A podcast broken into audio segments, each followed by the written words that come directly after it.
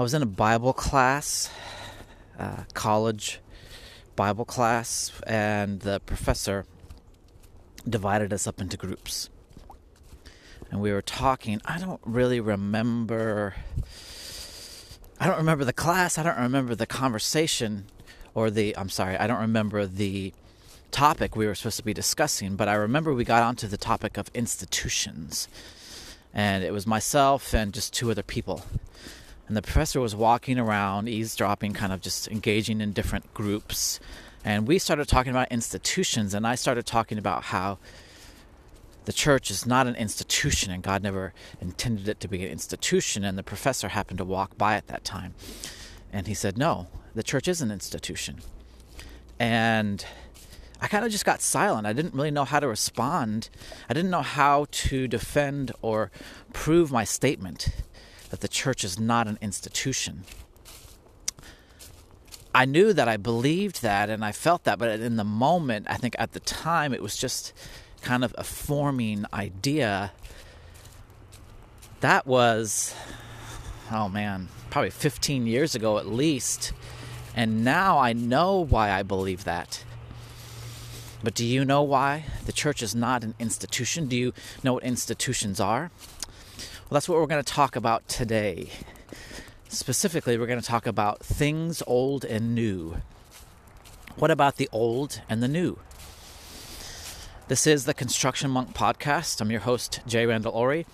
I am a spiritual director, a teacher of contemplation, and a carpenter. So, from all of those things, I draw out.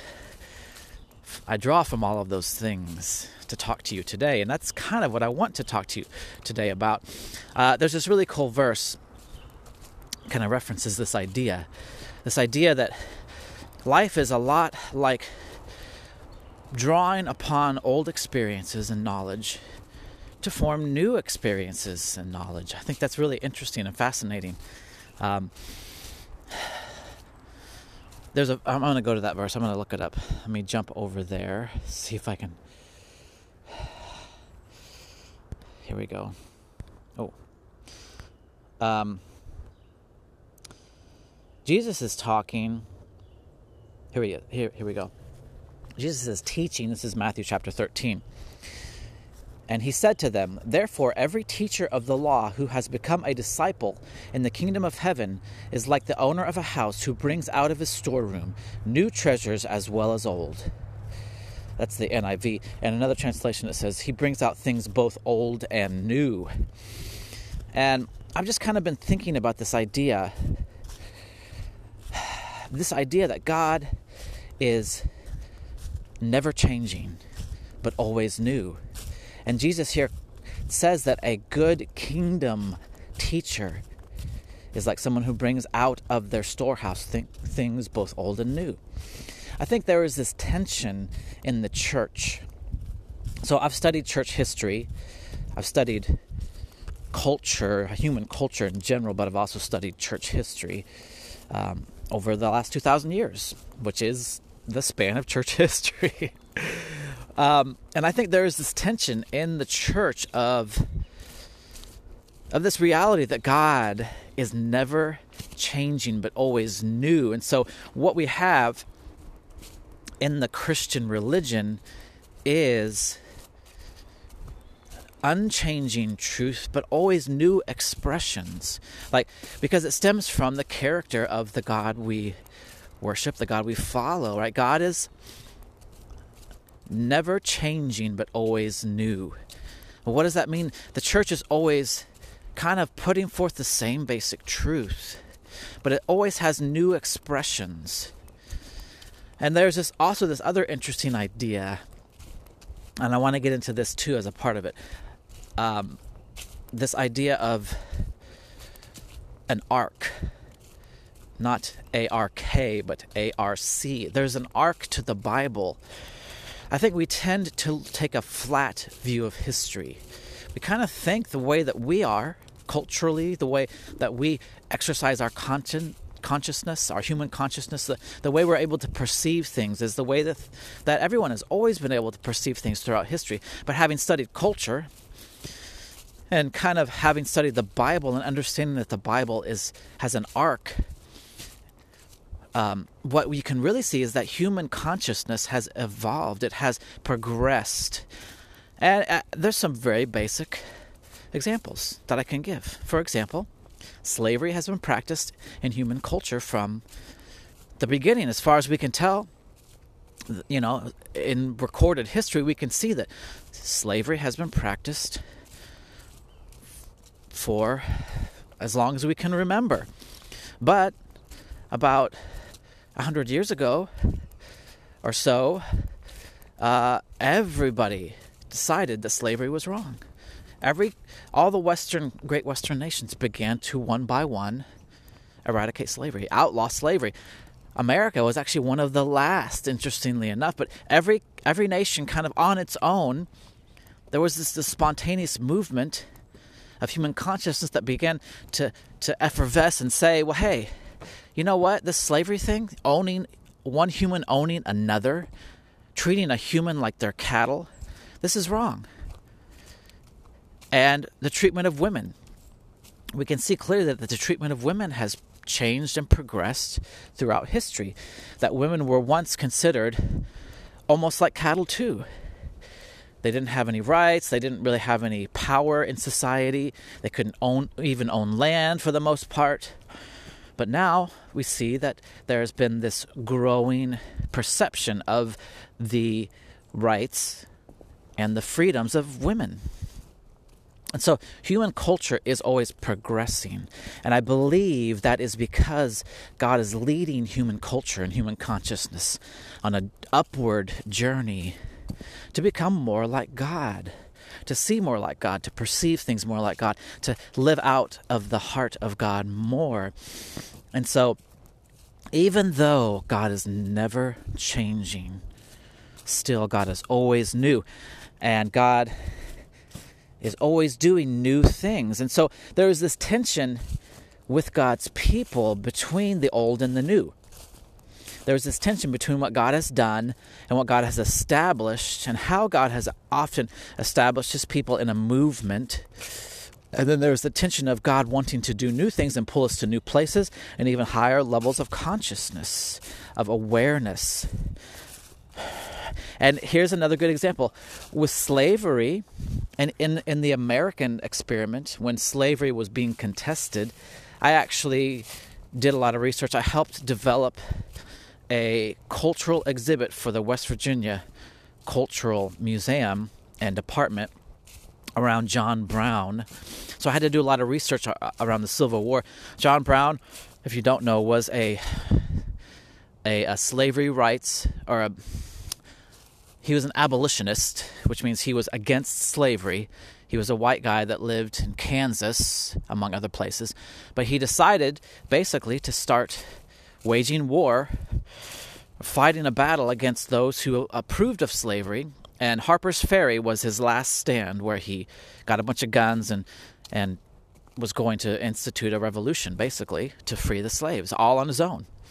He's an interesting person, but as a result, I studied kind of the Civil War and what led up. Uh, I studied what led up to the Civil War because a lot of people think that John Brown's incident at the Harper's Ferry kind of was the spark that ignited the powder keg of the Civil War. Like, it brought both sides to the reality that this wasn't going to be solved peacefully, uh, unfortunately. But so I've studied kind of what the events that led up to the Civil War, and it's very interesting to note that on both sides, pro slavery, anti slavery, both sides were Christian. And both sides used the Bible and God and Christianity to prove the, the validity of their point. So, my point is when we're talking about the evolution of human consciousness and morality and perception, there was one group of Christians during the American fight over slavery. There was one group of Christians who said, no, God condones slavery and slavery is fine, and the Bible condones slavery. And there was another group of Christians that said, it is our deeply held Christian belief that God is against slavery. Well, how is that possible? It's how can two people read the same book and follow the same God and have such t- two such starkly opposing views, right? I mean, the, there's there's not much more oppositional than should we own people or should we not? Both groups were Christian. How can two groups view things so differently? Because con- human consciousness evolves. Our, the way we perceive the way we perceive the world, the way we perceive God, the way we perceive the Bible and what the Bible says. It's interesting to note that our level of consciousness and perception, our ability to perceive truth, affects how we see truth. And so, so someone can read the Bible and go, "Oh, supports slavery, says slavery is fine." Another group can say, "No, God is adamantly against slavery." And now, almost everybody would say, "No, God is against slavery. Slavery is not right." And I believe the Bible supports that.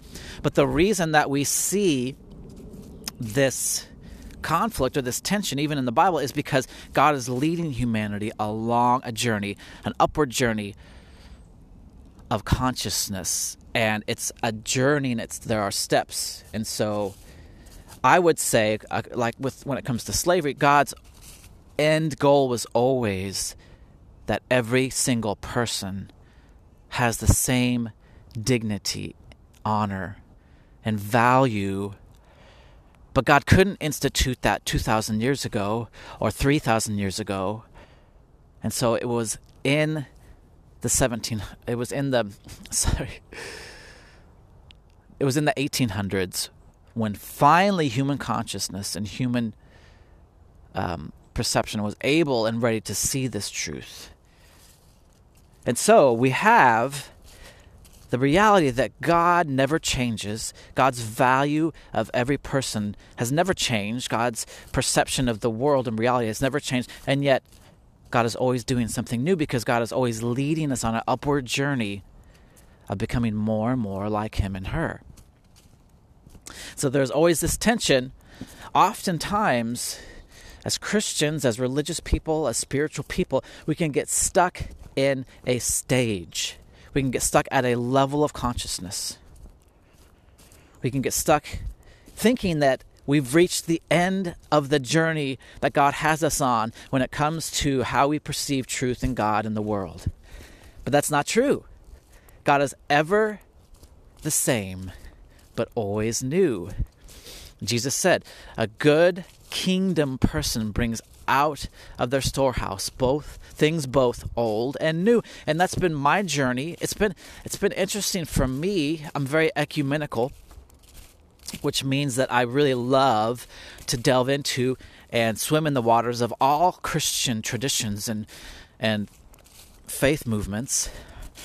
I am also um, interfaith i i see the value in other religions. Um, I don't really, I'm not exclusive in saying, well, Christianity is the only expression of God in the world. But my point is that I can see the value in the things of old, in what people have said in the past about God. Like, there's value in, in engaging and learning from all the things that people have experienced about God in the past. That's why we value the Bible or any religious text or any religious tradition. They all have good things. Those are old things. Those are things that God once did, once said, once revealed. Those are movements that God once established, churches, denominations. There's value there. I love a lot about the Catholic tradition. I love the Protestant tradition. I love Eastern, Eastern Orthodox tradition. I love contemplation. I've just learned like that's all old. So I bring out of my storehouse these old things, but don't forget to bring out new things. Because we we learn from these things and we grow. We grow and we grow closer and closer to the mind and heart of God. And so, what the church believed 100 years ago should not be what the church believes now. What the, where the church was and what the church was doing and what the church was about 100 years ago should not be what the church is about now. We should be growing and understanding. Did you know that? Here's another good example. It was believed that interracial marriage was just wrong, and the and the church affirmed that. interracial marriage. It, it, was just wrong. It was seen as wrong. You should not marry in between the races. I mean, you could point back to the Tower of Babel where God separates language and race and say, God does not like the mixing of races. And this is what people believed, and this was a Christian value. What's not anymore. That was a value just about 50 years ago. Not that long ago, the people were saying you should not. It's a, it's an abomination for you to, for interracial marriage. It's wrong. I actually dated a Asian girl. I'm trying to remember. I think I was in high school at the time. And man, the looks I got. I'm a white boy, if you didn't know. um, I dated an Asian girl, and I remember just like walking to the mall with her or going out places and just getting stared at. That was, oh gosh, I'm I'm 47. So that was about 35 years ago. 35 years ago, me dating an Asian girl, I got looked at. I got looks from people because we weren't the same race, the same ethnicity. Isn't that crazy? And now it's like nobody would bat an eye. Well, almost nobody. the, my point is, human consciousness evolves, and that's the way it's supposed to be. There's a there's a and there's actually a lot of new research and and studies and kind of a body of research that's growing around this idea of the evolving human consciousness. It's called one of the things that's called is spiral dynamics. Now, I am by no means an expert in spiral dynamics. I'm not even a novice. I hardly know anything about spiral dynamics at all, but it is a it's an attempt to lay out the evolution of human consciousness. Um, and it uses colors and it uses I'm going to attempt to I, I did a little diagram. Oh, hold on. Yeah, I did a little diagram on this. I kind of wrote it out myself. Um, it uses color and there's obviously there is a progression of human consciousness and it, it kind of it kind of um, imagines it as different periods in human history. But i also think it kind of fits the human progression of an individual from infancy from to adulthood. It can kind of do both. And i think it should do both. I think that as we grow as humans as spiritual, physical, spiritual beings, we, our consciousness should also grow. Our perception and our, our, our it's kind of what I would say is spiritual growth and also just normal maturity in, in human development. It's not always true of everybody, but so spiral dynamics, um, there are two, four, six, eight. There's there's different ways people view this, but there's basically eight levels. The first is beige. It's called the archaic and it would be like when hu- human consciousness is focused on survival, like just basic needs. And you can see, like, when early man would have been just focused on trying. I mean, you're just out in the wilderness, right? The most basic kind of human existence, the most archaic and old would have been a human person trying to survive in the wild. No, no technology, no industry, no civilization. There's a, a cartoon called The Croods. That would be archaic man. Uh, there's a phrase. Uh, Nicolas Cage is the main character. He's the father character, and he's like, "You must never, not ever, or you must." His phrase is, "You must never, not, never be afraid." he's like, that's basic, archaic human consciousness. You got to be afraid. You got to survival. The next is violet. These are by colors, these levels. Violet would be magical. It's when human culture began to believe and worship gods. And the idea was just we need to appease. We don't understand God, gods, we don't have any knowledge about the gods, except we need to appease the gods if we want our crops to grow and our kids to, to be born and, and to be healthy and all that stuff. Red was next, and that's called mythical. It's when we begin to develop a national sense or, or more tribal where people began to rally around kings and kingdoms, and human consciousness began to form around dynamic leaders, individuals. And then blue would be institutional, where we began to, uh, human consciousness began to form around the idea that we can organize around an institution, a hierarchy of people or systems. Orange was scientific, which is more focused on logic, and we've been kind of been there for a while more recently.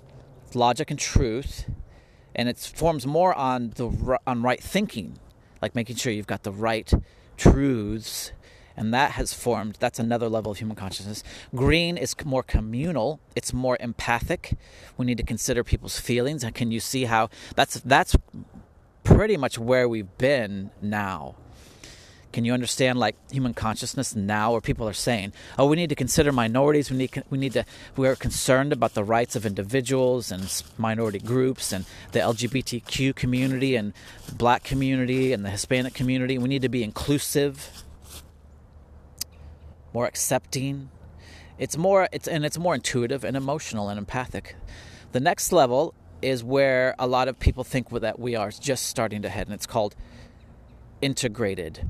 It's about inclusion and connection. And it, it really sees how all these other levels are connected. And then the last is turquoise, which is holistic, which is harmony. Um, you may not may or may not be interested in all that. Uh, as I've said, I really just yesterday was I've heard this used by a, lot of spiritual teachers I listen to and just different people. I've heard this referred to, but just yesterday I sat down and tried to kind of map it out for myself. My point: you don't need to remember anything about spiral dynamics except the fact that human consciousness has evolved throughout history. But here's the other thing: we also evolve throughout our human life in these stages we you know when a baby's born they're what's their concern they just care about survival they want to they want to be comfortable they want to they want their diaper changed they want to be fed they want to sleep it's just basic survival and then a younger child is concerned about who's in charge the leader their mom and dad and then a older child my my 8 year old is doing this now he's more concerned about his peer group now. Um, that would be more. And then, um, so he's branching out beyond just who's in charge, and now it's like, well, there's this system, this his peer group, and there's more of a, of a peer institutional communal influence. And of course, as we get into, I think teenagers are about truth. They know more than anybody, right? teenagers could be that's more scientific and then communal i think that's college that sounds like college to me right you're hanging out you're um, it's about and kids go off to college. They don't go to college to learn. They go to college to hang out with their friends, right? And then integrated. I I mean, it's not a given that we progress this way, but I think this is. You can see how this can be a natural progression for not just human consciousness over the history of humanity, but also individuals. And it's also true that we don't progress past these things. We progress to these things, and then we, when we go to the next level, we don't lose the knowledge of previous levels of consciousness.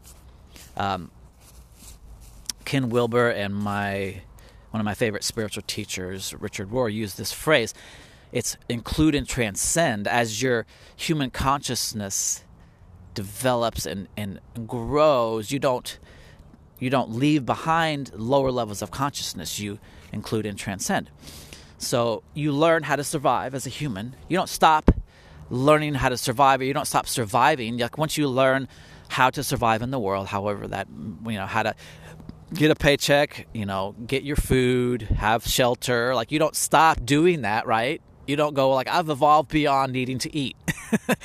you include and transcend.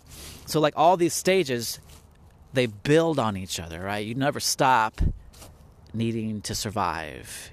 You never stop needing to have leaders in your life in, in the corporate world or your business world or religious life. There are leaders, and then there's the institution. Uh, what I want to get in more into I wanted to just give a brief introduction to spiral dynamics and uh, in this larger idea of the evolving human consciousness. what I want to address even more is that the church often gets very stuck at a stage and has trouble moving on when God is moving on. And I see this and I interact with people in that paradigm very often. Uh, the church, I believe, is very stuck in the institutional stage. What is an institution? Remember, I started this whole thing by um, highlighting that conversation I was having in that class, and the professor said the church is an institution. And I was like, no, I don't think it is. And now I've come to understand why. Well, what is an institution? An institution, and, and institutions evolved because there were, you know, the lower, the level of human consciousness right below institutional was leader. And so, even in the Old Testament, kings and kingdoms were based around leaders. One person was in charge, and people rallied around one person as a leader. And in the Old Testament, you see how that system worked. When there was a good king, the nation was good. They followed God. They did what they were supposed to. Everything was good. But when a bad king came, the whole whole nation was overturned and everything was bad. And so eh, the institutional evolved so that that human culture and human community, human um, groups could have a stability beyond one person good you know if, if, if your culture your group is allied around a person one leader when and you have a good leader when they're gone and, and churches experience this too. You have a dynamic pastor. That pastor retires they bring in someone new they're not as good the church falls apart. When you when you ground yourself around a person that's not as stable and so institutions evolved because people said you know what what would be better than one one leader who who can die and and leaders that come and go is we could form ourselves around a hierarchy of rules and ideas and those can guide people. That's institutional. The church has been in the institutional stage for quite a while.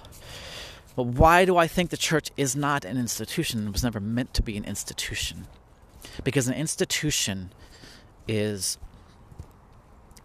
centered around rules following the right rules, following the right truths, and and of course the the uh, church has kind of naturally drifted easily into the scientific level, which is above the institutional, because rules and truth. Well, you know, it's a natural progression to say eh, having following the right rules is important, and then also having the right truth is important, right?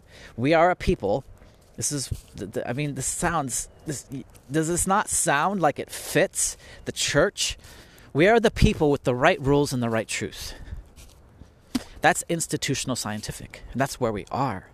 Why is that not God's end goal? this is good. This is really good. I want you to pay attention. This is really good. Why is God's end goal not right rules and right truth? Doesn't that sound like what Christianity is centered around? I am the I am Christian, which means I have the right rules and I have the right truth. What did Jesus say was the center point of Christianity? What did Jesus say? Follow me, be my disciple. I am one with the Father. Father, make them one as we are one. What is the center point of Christianity? According to Jesus, relationship institutions are designed to circumvent relationship because the stage before institutional was based on a relationship with one dominant leader. It was called a kingdom. Guess what Jesus said he came to institute? The kingdom of God. That's about relationship. Now, it doesn't mean that we are at that, um, in spiral dynamics, that level. The way that people related to God at that stage wasn't necessarily good because God was just this dic- dictator, this authoritative dictator handing down dogmas and dogmatic rules to be followed like a hard nosed tyrant. But my point is that as we've progressed, it's been good to progress to say, well, there are some good principles that we should follow as God's people, and there are some good truths we should follow. Those things are not untrue or unhelpful, but you cannot get an institution out of a relationship. Is marriage an institution? Yeah, I hear that phrase. Marriage is a good institution. What does that mean? It's not an institution at all. I have a relationship with my wife. It's based on having a healthy, good, thriving relationship. You can't build an institution around a relationship.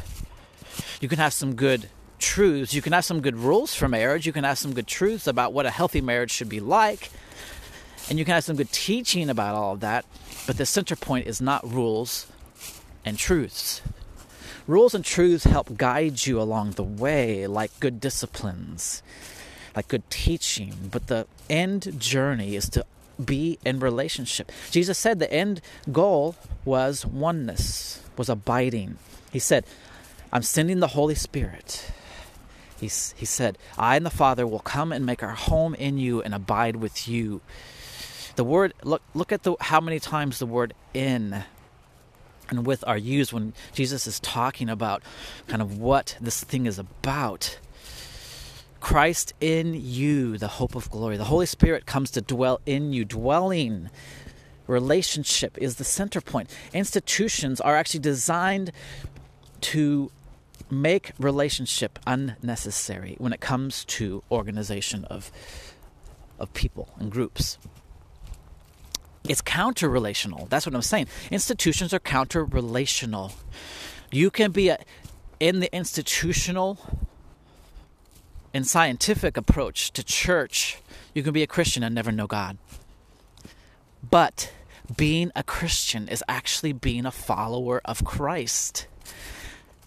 But when you come to define following Christ as having the right rules and the right truths, then you can think you're a follower of Christ by knowing the right things and having the right knowledge, but never actually having a relationship with Christ. One of the most, I think, stern and shocking verses about this is Matthew chapter 7. I think it's around verse 20 or 21. But Jesus talks about people coming before God trying to show that they were right, they were holy, like God wanted. So Jesus is saying, talking about kind of a story eh, within the context of kind of like a story. He's saying people will come and say, Did we not cast out demons and heal the sick? Do we not do all these good works? And Jesus said, That doesn't matter. Depart from me, you evildoers. I never knew you that that one verse that that's always stuck out to me because basically Jesus is saying it's not about good works. It's not about doing the right stuff, having the right truth. It's about having a right relationship. I never knew you. What's surprising is those are the very, the very things that they claim to have done. Jesus never denies that they did them, number one. Number two, those are the very things that Jesus did. Jesus did the same things, but he says those aren't the things that are what God values or what matters. This, those, are, uh, those aren't the things that I'm about. It's not about doing good works. What does he say? Well, what did Jesus do? He said, I do everything in relationship with my Father. It's about doing, it's not about doing those things, it's about doing things out of relationship with God. That, how can Jesus call these good works, the very ones that he did, evil, because they did them apart from God. They did not do things out of relationship with God. And so it's easy for an institution for in an institutional approach, an institutional and scientific approach to God, to think we're doing all the right things and we have all the right truths and we have the right rules and that's what matters. And so we're doing what God wants and we're pleasing God. But Jesus in Matthew chapter 27 or Matthew chapter 7 says that's not what it's about. You can actually be doing all the right things, keeping all the right rules, and have all the right truth. But if you don't know God, you can end up doing the opposite of what God wants. Because you have to know God in order for all this to work. It's, there is an intimate, direct, divine relationship that guides us. And my point in all of this is that we cannot keep moving forward with God and growing and learning and expanding our consciousness if we don't know how to be led by God out of the old and into the new. We'll get stuck. The institutional stage is very, it can be very grounding. We have the right truth and we have the right rules. And don't tell me there's anything else. we can get stuck when we don't have God leading us personally, directly out of these stages. We can get stuck and we can forget to keep moving with God when we don't understand that moving with God is the point. That's why I'm a mystic. That's why I'm a contemplative, because the contemplative tradition, which is the oldest Christian tradition, other than the first century church, it is the oldest tradition and it teaches that it teaches union with God. Its its main center point is knowing God personally. And if you don't know contemplation, I'll give you a little history. Around the third century, a couple big things happened. Constantine adopted Christianity as the official religion of Rome.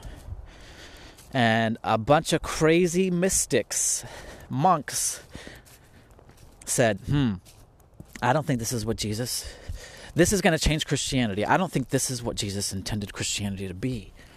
We're going to get, get, we're going to leave, we're going to go out into the desert, and we're going to make sure that we know God, and we're going to make sure that knowing God doesn't get forgotten in it. And contemplation, especially when, especially within Catholicism, preserved this tradition of knowing God intimately and mystically as the center point of Christianity because they believed that's that's what it was. They believed that's what Jesus taught. And they saw the church becoming more institutional, becoming an official religion of a secular government, and they said this is going to do something to Christianity. It's going to shift the focus of Christianity away from a relationship with God, and it's going to form it around rules and truths. And so the last 2,000 years of Christianity has been the formation of a religion centered on right rules and right truth, and not so much on a right relationship with God, although we pay lip service to that. Because you can't ignore that. We say we have the Holy Spirit, we say we have a relationship with God, and we pray. For the most part, our relationship is with an institution, with right rules and right truth. And there's no shame in that, and there's no criticism because that's the way human consciousness has progressed. And that's been the natural progression that God has had us on. But when you don't understand that the next stage, the next few stages are more empathic, relational, and communal, then you won't move forward with God as God moves the church and all human history forward. Really, my challenge, my point is don't get stuck in an institution. Here's another way I like to frame it when it comes to relationship, when it comes to all of this, you can think of it like the difference between an orphanage and a family. An orphanage takes care of children in a very institutional way. Uh, a really good example would be um, Annie. Is, is the movie called Annie? Yeah, I think it's called Annie. Little Orphan Annie. In that movie, Annie, if you if you've never seen the movie, I'll try and give a brief synopsis. Annie lives in an orphanage and it's run by this lady who's basically very cruel. There's harsh rules, very strict. The orphanage takes care of kids. It gives them their basic meals. It gives them shelter. And that's it. It's very strict, rule oriented, truth oriented. That's an, that's an institutional approach to relationship like, hey, you got you got you know, we're feeding you, we're clothing you, got got a warm bed. What else do you need? That's an orphanage. God did not create this whole thing to be an orphanage. What is an orphanage? Kids that don't have a relationship with their parents. What's a family? Kids that live in relationship with their parents. Christianity is not an orphanage, people. We are not meant to live in separation from our divine parents, the Holy Spirit, God our Father, Jesus Christ. We're meant to have a direct relationship. Christianity as an institution and a system of truths and rules is an orphanage. It's kids who talk about their parents, who claim to have parents, who know they're out there somewhere, but they're living by rules and right truths, not by a right relationship. And again, I'm not saying that right, some good principles and good truth aren't integral to this. And like I said, you include and transcend as you grow. I mean, think about your spiritual journey. You started out, what did you start out doing? You started out in those lower levels of consciousness. You did what you were told, right? Leaders, your parents, people said, this is what you're supposed to think about God and believe about God. These are the right truths. You were taught, but you followed people first. And then you began to grow and, and I mean this is the way you should have you should progress in your Christianity and your spirituality is you believe it first because you're told it by people you trust. That's the leader paradigm. And then you begin to realize that you can learn it for yourself and you kind of grow into well there's some right rules to follow that i can know myself. So i no longer need to follow a person but i can follow the right rules. And then after that you begin to realize well there's some good truths that actually inform me about the right rules. So i better know the right truths. And so we progress and eventually those right truths should get us to a place where we realize well those right rules and right truths have come from a person and I can know that person directly. And this is what the right rules and truths have been guiding me towards all along. It's the right person, being in a right relationship with God. But the rules and the right truths are not the relationship. You can have a relationship with rules and truths, but that's not the same as having a relationship with God. Don't get stuck in the institutional and scientific stages of, of your Christianity. And the church as a whole is wrestling against this progression as well, clinging to its institutional formation and its scientific formation of having the right rules and the right truths. I see this and I encounter this with people all the time when I start to talk to people about in what I call this inner experience because that's how I experience God. I mean, I do experience God in the external world. As Romans says, chapter 1, the character qualities of God are evident in creation, but my direct, intimate experience of God is mostly inside. It's inner experience. When I start to talk to Christians about my inner experience, my relationship with God, they get all, they get all um, kind of befuddled and and uh, defensive, and they start saying, "Well, no, the Bible says, no, my pastor says, no, my tradition teaches." You sound crazy to me. I'm just gonna. They run back to their Bible and their truth. Well, that's the difference between different levels of consciousness. What what they're really saying is, no, I've been taught that being a Christian is about the right rules and the right truths, and you're saying it's about relationship, and you have a relationship, and that sounds weird and mystical and new age and hoodoo voodoo to me, and that scares me because I'm clinging to the fact that I have learned to be a Christian by having the right rules and the right truths. And what you're talking about doesn't make sense. And that's like and that does make sense to me because they're at that level. But what I'm doing is challenging them, and I'm challenging you.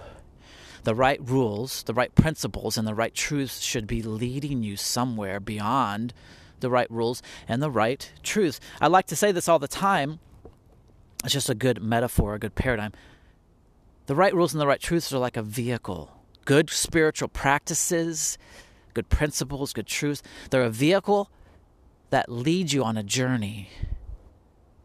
But once you get to the end of the journey, guess what's there? There's a house And there's someone in that house that you're meant to dwell with God. So the vehicle leads you on a journey, but once you get to your destination, what are you supposed to do? You get out of the vehicle, you go into the house, and you meet the person you've been traveling towards your whole life. And that's the point. You are meant to be in relationship with God. You could spend your whole life practicing the right rules, delving into the right truths. But if they don't lead you to a relationship, then then they haven't benefited you at all. They're meant to lead you on, not get you stuck. Don't get stuck in the stage of knowing the right rules and the right truths. Understand that they're meant to lead you to a right relationship with God. And once you get to that point of being in the right relationship with God, you don't really need the right rules and the right truths anymore. Because God is truth. Jesus said, I am the way, I am the truth, I am the life. When you have a relationship with truth as God, your truth becomes much more expansive because you're in relationship with truth as a person. I love this. Jesus said to the disciples, He said, Don't worry about what you what when you go before leaders, when you have to speak and give a testimony of the truth don't worry about what you will say. The Holy Spirit will give you the words to say, the truth to say. The Holy Spirit is called the Spirit of truth. He's called the teacher. He is the one. He is truth. Uh, in the Old Testament, the Holy Spirit is. It's in the Psalms. I don't remember which psalm it's in, but he's a, the Holy Spirit. She is imagined as wisdom, as a woman, Sophia. Sophia is the Greek word for wisdom or truth. Holy Spirit is imagined as truth walking through the streets. It's personified as a person. Truth is a person.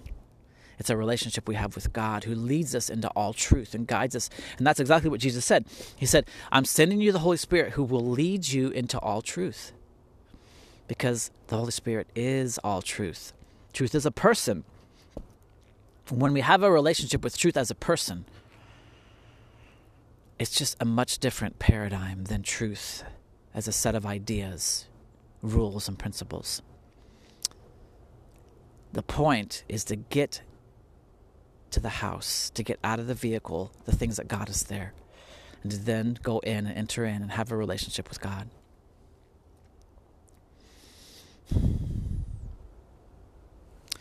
Um, had a lot of other verses looked up about. It's kind of funny. I don't know if um, I just had a lot of verses looked up about this idea of God being both old and new. Uh, well, I like this one. Jesus talks about this. I think this is a good illustration. This is a good illustration of how we progress in our levels of human consciousness. Jesus told this parable. He said, No one tears a piece out of a new garment to patch on an old one. Otherwise, they will have torn the new garment, and the patch from the new will not match the old. And no one pours new wine into old wineskins, otherwise, the new wine will burst the skins. The wine will run out, and the wineskins will be ruined. No, new wine must be poured into new wineskins. And no one, after drinking old wine, wants the new, for they say the old is better. that verse really befuddled me for a long, long time. I thought and thought about what is this verse talking about? But now I understand. Now God has illuminated to me more. Jesus is saying every year like like there's this idea of seasons and harvest. You harvest the grapes. When you harvest the grapes when you harvest new lessons and new revelation new growth you don't put it in your old wineskin. Your old wineskin the the old paradigm that used to be able to hold your old truth won't hold your new truth.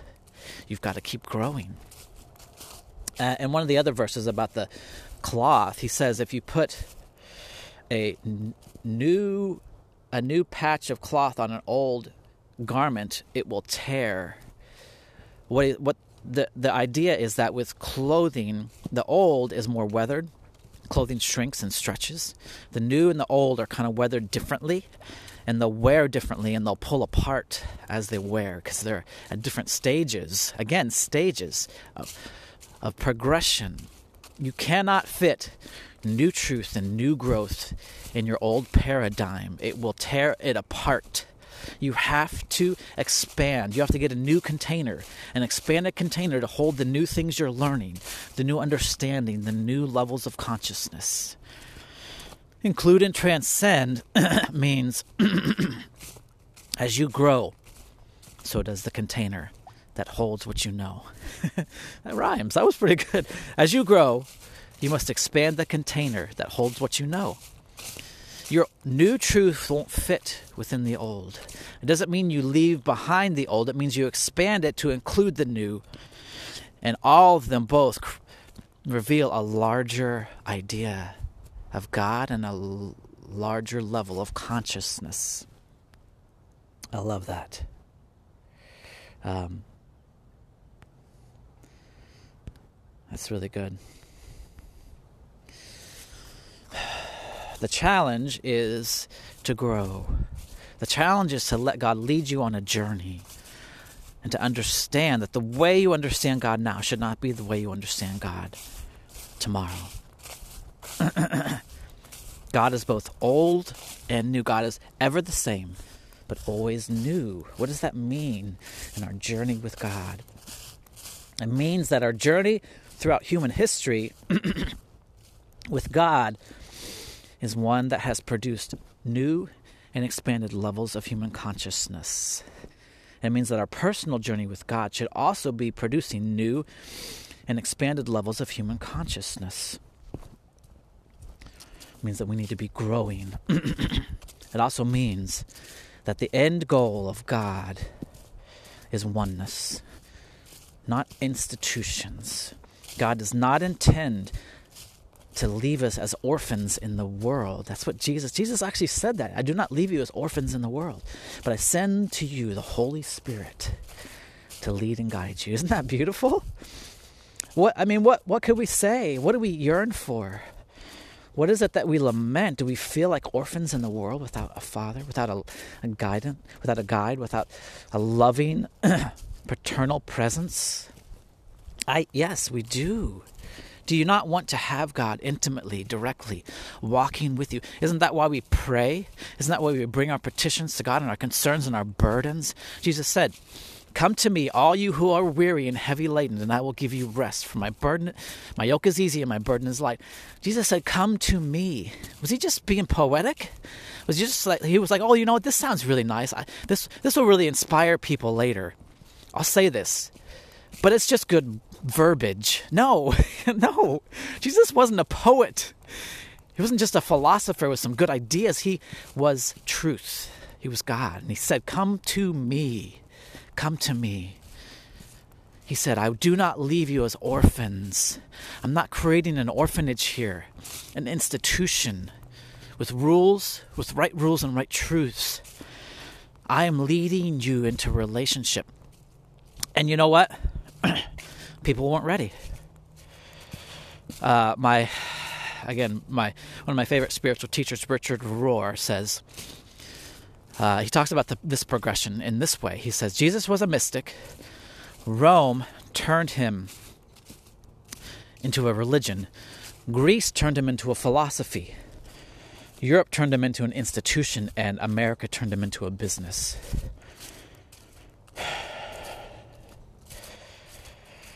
If you don't understand how Christianity has progressed over the last 2000 years, that's not that's not surprising. I've had the benefit of studying the history of Christianity, studying the culture and how it's grown. What has influenced Christianity the most over the last 2000 years? Governments.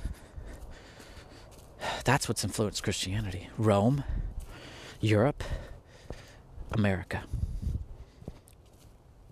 governments and power institutions have co opted Christianity and turned it into an institution as well. But that's also been the natural progression that we've been on, and that's okay.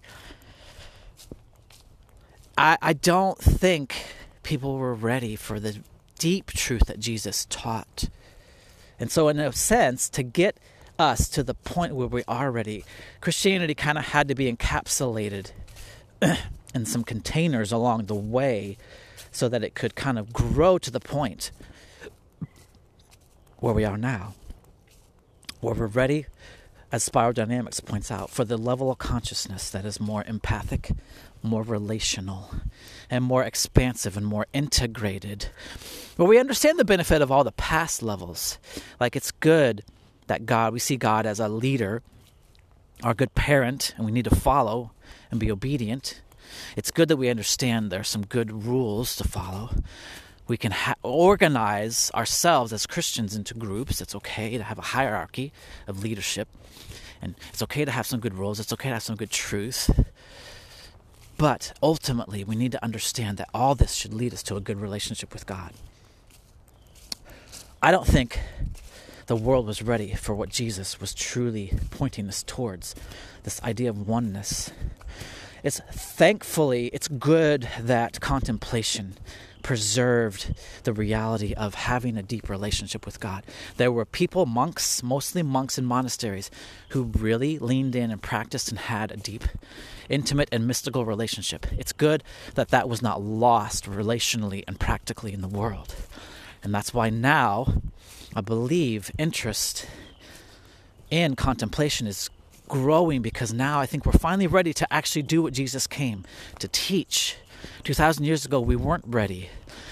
Human consciousness had not progressed to the point of being ready to really do what Jesus was pointing us towards the end goal relationship with God. We weren't ready. So, we went through all these stages, all these levels institutional, scientific levels. But now I think we are ready. And now I think we're waking up to oh, you know what? Jesus really taught about an intimate relationship with God. That's what he did. And he said, Be like me, be my followers. You know, I think. I think this is what it's about. I think we're finally ready. We're finally waking up and we're finally ready to hear this old message in a new way. Old things and new. Jesus said, A good kingdom person brings out of their storehouse things both old and new. God says, Behold, I do something new. Never changing, always new. Is that how you experience God? Is God always doing something new? that doesn't erase the old but expands upon it and grows it? Is that your experience? Are you just stuck in a religion where you do the same thing over and over and over again? You go to church, you hear the same sermons, the same basic message, the same basic ideas. You do the same basic things over and over. Is your Christian religion old? Only old? Repetitious? Ritualistic? Redundant? Mundane? old and new. It doesn't mean you leave behind the old. It doesn't mean you forsake your tradition or your mode or your church or your people group, your peers, your local church, but it means you grow as well. You add to it, you expand, include and transcend.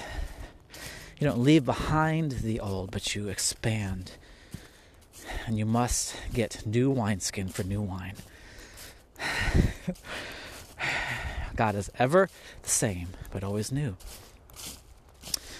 God has been leading his people on a journey, an upwards journey of expanded consciousness.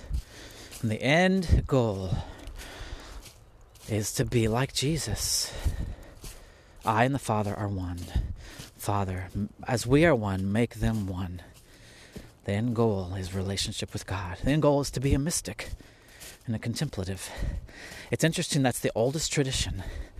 And it's like we're coming back around full circle to that again. It's the oldest and it's the newest. I love it. This is so good. I hope you guys kind of get a taste for this and I hope it really excites you. There's more, there's always more. There's always new, there's always new growth and new levels, and new understanding. There's always God at the end of it all waiting to really be in an intimate relationship with you.